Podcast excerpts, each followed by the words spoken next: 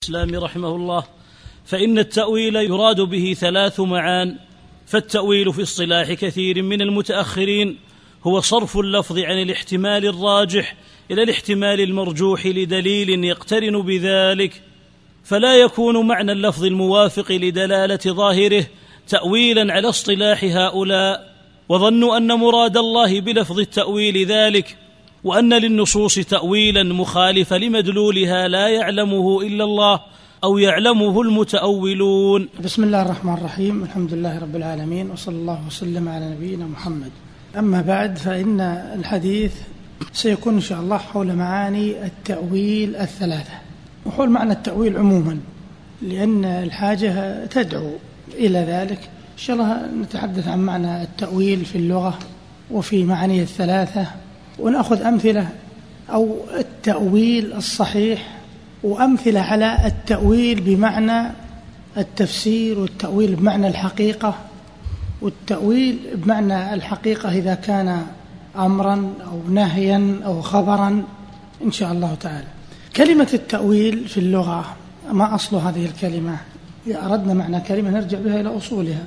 ما أصل هذه الكلمة؟ أصلها أول وهذه المادة مادة الهمز والواو واللام تدور حول معاني الرجوع والعاقبة والمصير والتفسير. هذه معاني هذه الكلمة في اللغة. وهذا يعني أن التأويل الكلام هو الرجوع به إلى مراد المتكلم وإلى حقيقة ما أخبر به. أما في الاصطلاح فقد صار كما يقول ابن تيمية رحمه الله في التدمرية وفي هذه في الحموية وقد صار لفظ التأويل بتعدد الاصطلاحات مستعملا في ثلاثة معان. أحد معاني التأويل وهنا بدأ بالتأويل باصطلاح المتأخرين. أحدهما صرف اللفظ عن الاحتمال الراجح إلى الاحتمال المرجوح لدليل يقترن به. هذا أحد المعاني كما هو موجود عندنا. مثال ذلك على التأويل معناه الحادث. تأويل يد الله بمعنى النعمة أو القدرة. هذا التأويل بمعناه الحادث صرف اللفظ عن ظاهره الراجح أو عن الاحتمال الراجح إلى الاحتمال المرجوح. مثل الرحمن على العرش استوى ما المعنى الصحيح المراد؟ استوى استواء يليق بالله عز وجل بجلاله. طيب ما تأويله أو ما معنى على التأويل الحادث؟ يقولون معنى الاستواء. الاستيلاء. إذا هذا هو التأويل معناه الحادث. وهذا المعنى من معاني التأويل هو اصطلاح كثير من المتكلمين في الفقه وأصوله وهو الذي عناه أكثر من تكلم من المتأخرين في نصوص الصفات. هم عنوا بالتأويل هذا كما مر عند الحديث عن المفوضة. وابن حزم رحمه الله يقول التأويل عن هذا المعنى التأويل الحادث هو نقل اللفظ عما اقتضاه ظاهره وعما وضع له في اللغة إلى معنى آخر. فإن كان نقله قد صح ببرهان وكان ناقله واجب الطاعة فهو حق. وإن كان نقله بخلاف ذلك اطرح ولم يلتفت إليه وحكم لذلك بأنه باطل. شروط التأويل الصحيح. تأويل معناه الحادث متى يكون التأويل صحيحا؟ هناك شروط. لصحة التأويل بمعناه عند المتأخرين. الأول أن يكون اللفظ المراد تأويله يحتمله المعنى المؤول شرعا أو لغة فلا يصح بناء على ذلك تأويلات الباطنية التي لا مستند لها لا في الشرع ولا في العقل. ثانيا أن يكون السياق محتملا مثل لفظ النظر يحتمل معاني في اللغة لكنه إذا عدي بإلى لا يحتمل إلا الرؤية. ثالثا أن يقوم الدليل على أن المراد هو المعنى المؤول. رابعا أن يسلم دليل التأويل من معارض أقوى. إذن هذه شروط. فإن اختل شرط من الشروط فهو تأويل باطل. مثال للتأويل الصحيح يقول الله عز وجل نسوا الله فنسيهم قد ثبت عن ابن عباس أن النسيان ها هنا بمعنى إيش؟ الترك. قد يقول هذا تأويل ولأن دل الدليل عليه تصريحا كما قال تعالى وما كان ربك نسيا في كتاب لا يضل ربي ولا ينسى. إذا قام الدليل على صحة هذا التأويل. طيب حكم التأويل بمعناه الحادث عند المتأخرين. هذا التأويل اللي نحن بصدده الآن ما انتقلنا لا للحقيقة ولا إلى التفسير. وش حكمه؟ حكمه يختلف. قد يكون صحيحا متى؟ إذا اجتمعت فيه الشروط. ثانيا قد يكون خطأ كتأويل بعض العلماء الذين أخطأوا في تأويل بعض نصوص الصفات.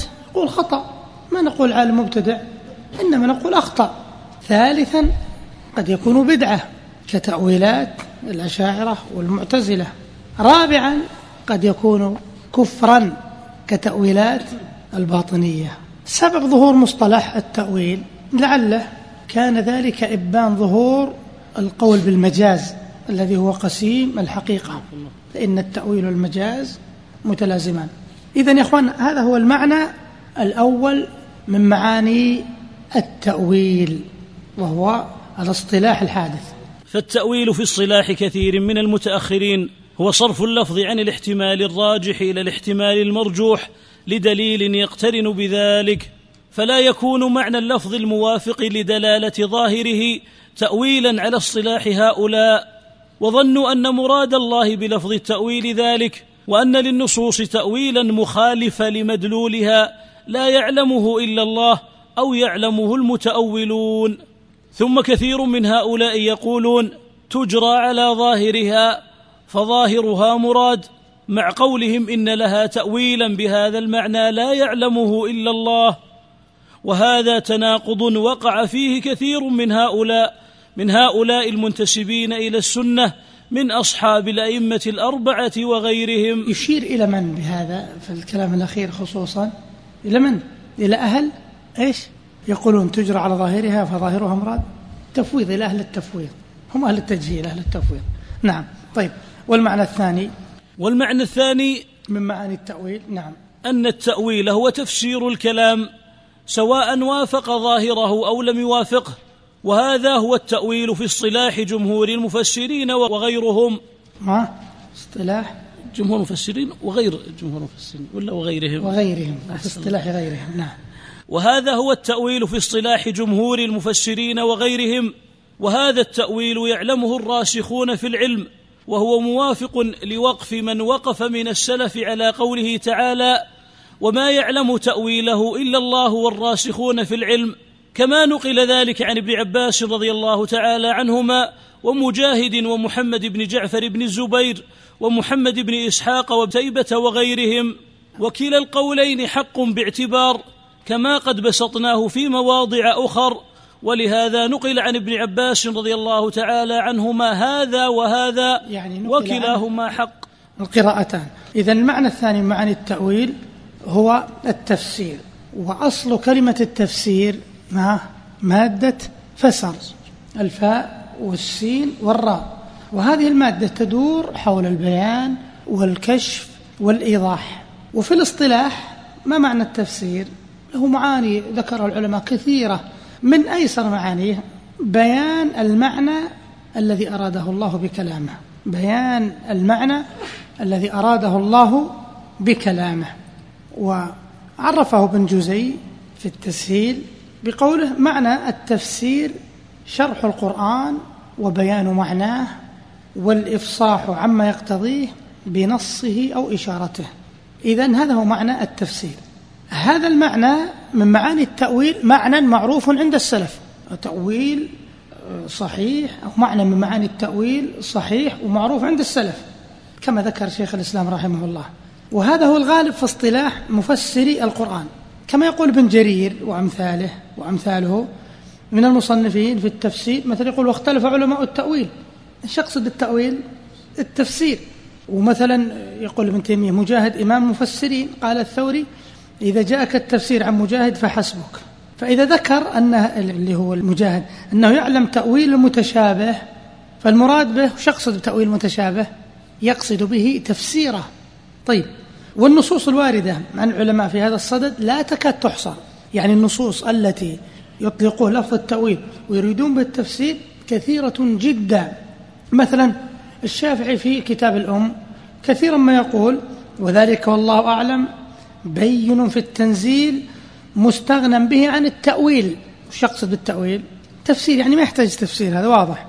إذا هذا المعنى معروف عند السلف مثل ما يقول ابن جرير وتأويل هذه الآية يعني تفسيرها. إذا يا أخوان المعنى الأول معنى التأويل وهو الاصطلاح الحادث صرف اللفظ على الاحتمال الراجح إلى الاحتمال المرجوح لدليل يقترن به. هذا مر بنا.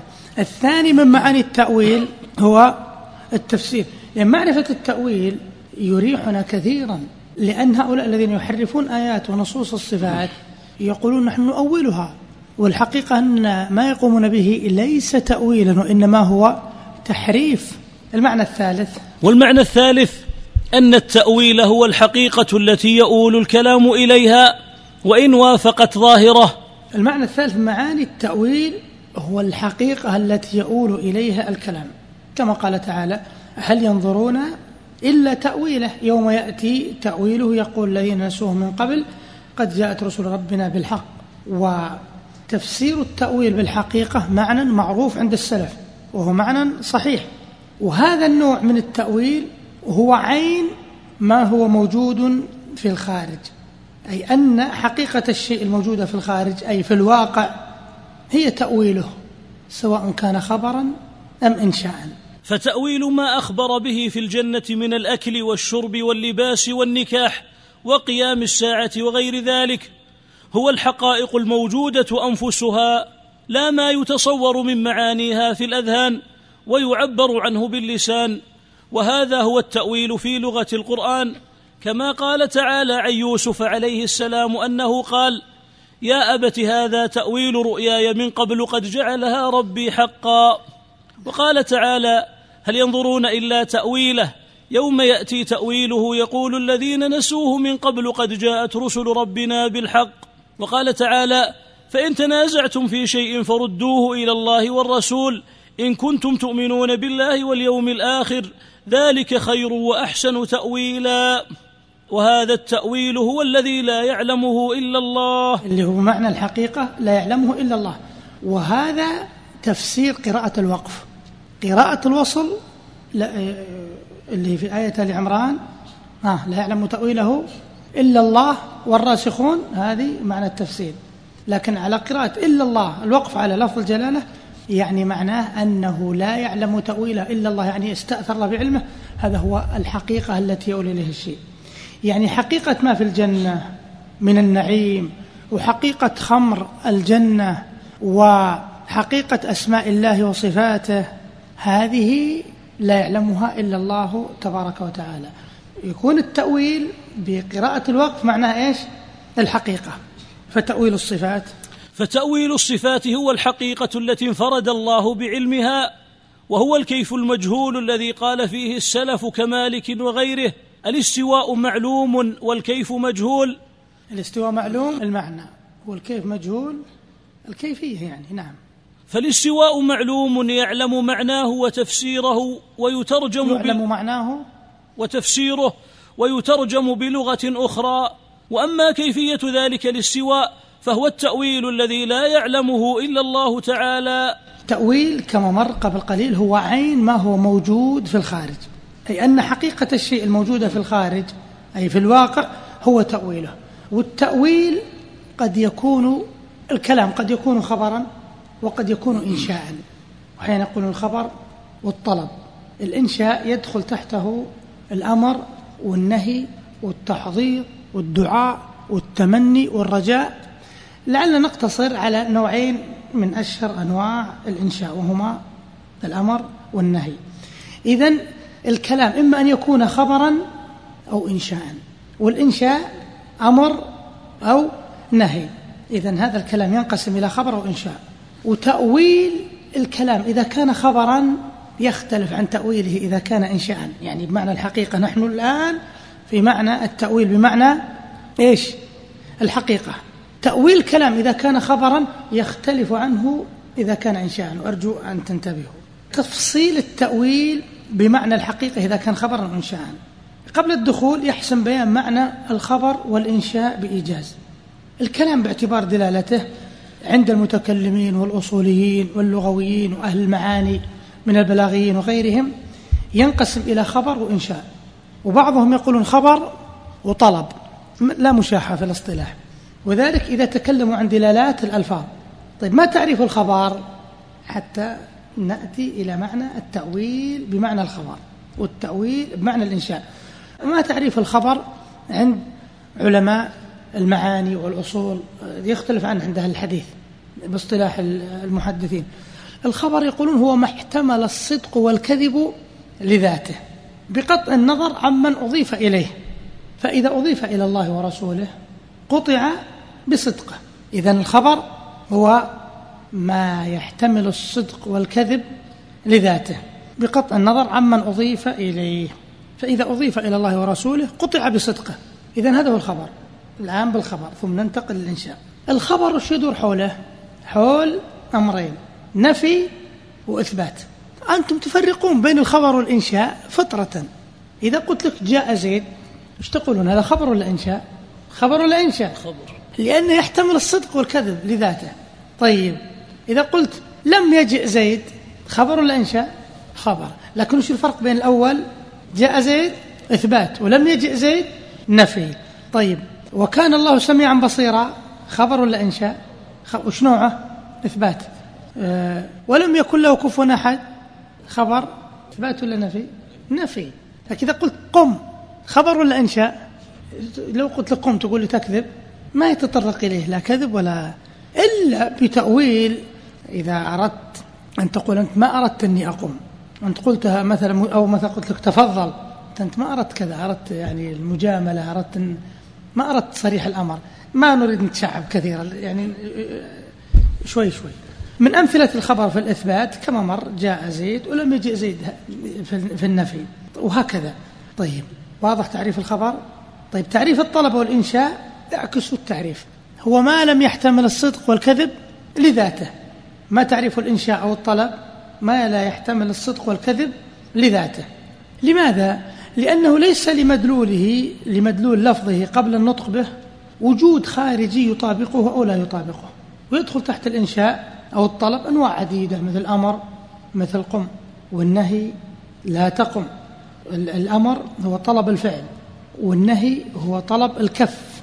طيب والاستفهام والتمني والنداء. الآن نكون بالأمر والنهي بس عشان ما تشعبنا الموضوع. إذا لو قلت قم أو لا تقم أو هل أنت قائم أو ليتك تقوم أو يا قائم هذا نداء أيضا. وش يكون كلامك؟ داخل في باب الإنشاء ولا في باب الخبر؟ الإنشاء. لأن كلامك لا يحتمل الصدق والكذب لذاته. هذا درس يدخل فيه البلاغة ويدخل فيه عدة دروس. طيب بخلاف ما إذا قلت جاء زيد أو لم يجئ زيد هذا داخل في أي باب؟ في باب الخبر. طيب هذه نبذة يعني مختصرة جدا عن الخبر والإنشاء. نأتي الآن إلى التأويل بمعنى الحقيقة إذا كان خبرا أو طلبا.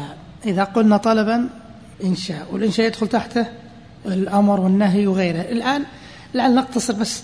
إذا قلنا الطلب نأخذ الإنشاء الأمر والنهي. الآن نأتي إلى تأويل الأخبار. ما معنى تأويل الخبر بمعنى الحقيقة. آه يا إخوان شو معنى تأويله؟ الكلام اللي مر معنا قبل قليل. تأويل الأخبار هو حقيقتها ونفس وجودها. إذا قلت جاء زيد وش تأويله؟ مجيء زيد. لم يجئ زيد تأويله عدم مجيئه. إذا أخبرنا الله عز وجل عن ذاته المقدسة وما لها من حقائق الأسماء والصفات ما تأويلها بمعنى الحقيقة هذا خبر هو نفس ذاته المقدسة بما لها من حقائق الصفات. طيب وتأويل ما أخبر الله عز وجل به من الوعد بالخير والوعيد بالشر ما هو؟ هو نفس ما يكون. إذا أخبرنا أن المطيع له الجنة وعد الله الذين آمنوا منكم وعملوا الصالحات ليستخلفنهم في الأرض. ما حقيقة هذا الخبر؟ أو ما تأويل هذا الخبر؟ هو تمكينهم هو مثلا دخولهم في الجنة. وتأويل ما في الجنة هو حقيقة ما فيها من الشراب والطعام وغير ذلك. هذا تأويل الخبر. التأويل بمعنى الإنشاء أو إذا كان طلبا. الطلب كما قلنا إما أن يكون أمرا أو نهيا. الأمر طلب الفعل والنهي طلب الكف. إذا كان الطلب أمرا ما تأويله؟ امتثاله. حسنتم إذا كان الطلب أمرا تأويله هو نفس الفعل المأمور به أي امتثاله أي العمل به أي تطبيقه. وإن كان نهيا ما تأويله؟ بمعنى الحقيقة. ها؟ وش تأويله؟ هو نفس اجتناب المنهي عنه أي تركه. أمثلة. نأخذ أمثلة. تقول عائشة رضي الله عنها كان النبي صلى الله عليه وسلم يقول في ركوعه وسجوده سبحانك اللهم ربنا وبحمدك اللهم اغفر لي. يتأول القرآن. وتعني بذلك إيش؟ نزلت عليه سورة في آخر عمره. إذا جاء نصر الله الفتح ورأيت الناس يدخلون في دين الله أفواجا فسبح بحمد ربك واستغفره إنه كان توابا. طيب هذا تأويل إيش؟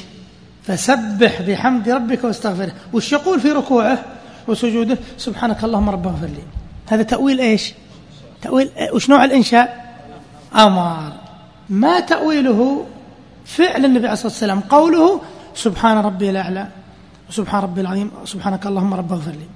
إذا تأويل الأمر امتثاله وتطبيقه. طيب ناخذ أمثلة أخرى. جاء عن سعيد بن جبير رضي الله عنه عن ابن عمر رضي الله عنهما أنه كان يصلي ابن عمر حيث توجهت به راحلته.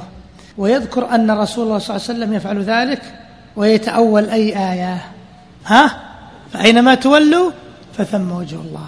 إذا وش تأويلها؟ فعل ابن عمر لذلك. طيب جاء عن الثوري أيضا رضي الله عنه ورحمه أنه بلغه أن أم ولد الربيع بن خثيم.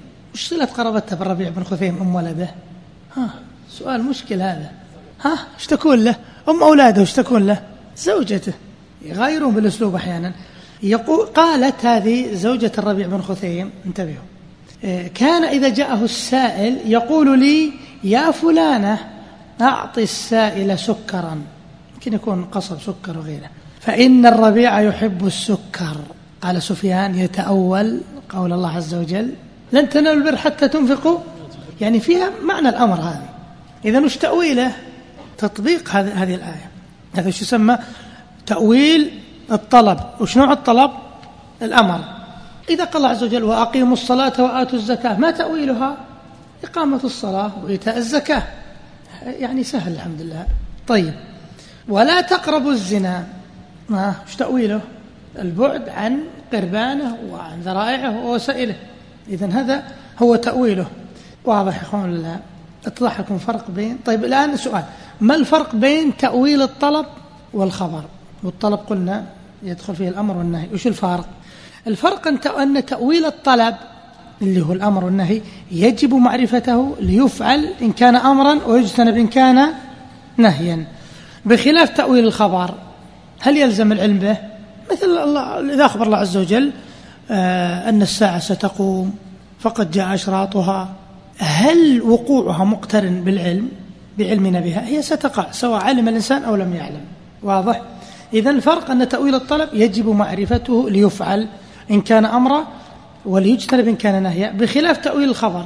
فلا يلزم العلم به فإنه يقع وإن جهل به. طيب تأويل الطلب لا يمكن تأويله إلا بمعرفته. هل يمكن أن تقيم الصلاة إلا إذا عرفت؟ هل يمكن أن تؤتي الزكاة إلا إذا عرفت أنك مأمور بها؟ طيب واضح؟ طيب آية آل عمران التوجيه بها واضح كما قال عز وجل هو الذي أنزل عليك الكتاب منه آيات محكمات هن أم الكتاب وأخر متشابهات. فأما الذين في قلوبهم زيغ فيتبعون ما تشابه منه ابتغاء, تأويل ابتغاء الفتنة وابتغاء تأويله وما يعلم تأويله إلا الله. على الوقف تكون؟ الحقيقة التي يؤلي إليها الكلام. وما يعلم تأويله إلا الله والراسخون في العلم. معنى التفسير. طيب وش تكون الواو؟ وما يعلم تأويله إلا الله والراسخون في العلم. وش تكون الواو؟ استئنافية ابتدائية. وما يعلم تأويله إلا الله والراسخون في العلم. وش تكون؟ وش يكون أعراب الراسخون على قراءة الوصل؟ معطوف. على لفظ الجلالة. وش يكون إعرابها على قراءة الوقف؟ مبتدأ. إذا على الوقف الحقيقة. وعلى الوصل التفسير وهل يكون معنيها التأويل الحادث؟ لا إن شاء الله أتضح لكم المعنى. وقد روي عن ابن عباس رضي الله تعالى عنهما ما ذكره عبد الرزاق وغيره في تفسيرهم عنه أنه قال تفسير القرآن على أربعة أوجه تفسير تعرفه العرب من كلامها. طيب هذا الأول. ما التفسير الذي تعرفه العرب من كلامها؟ هو تفسير مفردات اللغة. كمعرفة الليل والشمس والقمر والصبح والفجر. هذا والإنسان هذا تفسير تعرفه العرب من كلامها. طيب. وتفسير لا يعذر أحد بجهالته. ما التفسير لا يعذر أحد بجهالته؟ هو تفسير الآيات المكلف بها اعتقادا أو عملا. هو تفسير الآيات المكلف بها اعتقادا أو عملا. مثل ماذا اعتقادا؟ ما يعذر أحد بجهالته مثل ماذا؟ آيات التوحيد. هل يعذر أحد أن يجهل أن أن الله عز وجل هو الخالق وأنه هو المعبود؟ لا. وعملا ها مثل الصلاة. يجب على الإنسان يعرف كيف يصلي كيف يتوضأ يتطهر كيف يصوم. ما كان عنده النصاب كيف يزكي؟ طيب هذا معنى قوله آه، وتفسير لا يعذر أحد بجهالته. طيب نعم. وتفسير يعلمه العلماء. طيب تفسير يعلمه العلماء. ما التفسير الذي يعلمه العلماء؟ يا إخوان هو ما يخفى على غيرهم مما يمكن الوصول إلى معرفته. مثل ماذا؟ كمعرفة أسباب النزول والناسخ والمنسوخ والمطلق والمقيد والمحكم والمتشابه. هذا يعرفه العلماء يمكن الوصول معرفته. يعرفه العلماء. طيب.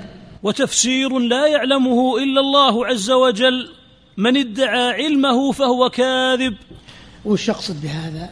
هو حقائق ما أخبر الله بها عن نفسه وعن اليوم الآخر. فإن هذه الأشياء نفهم معناها ولا ندرك حقائقها.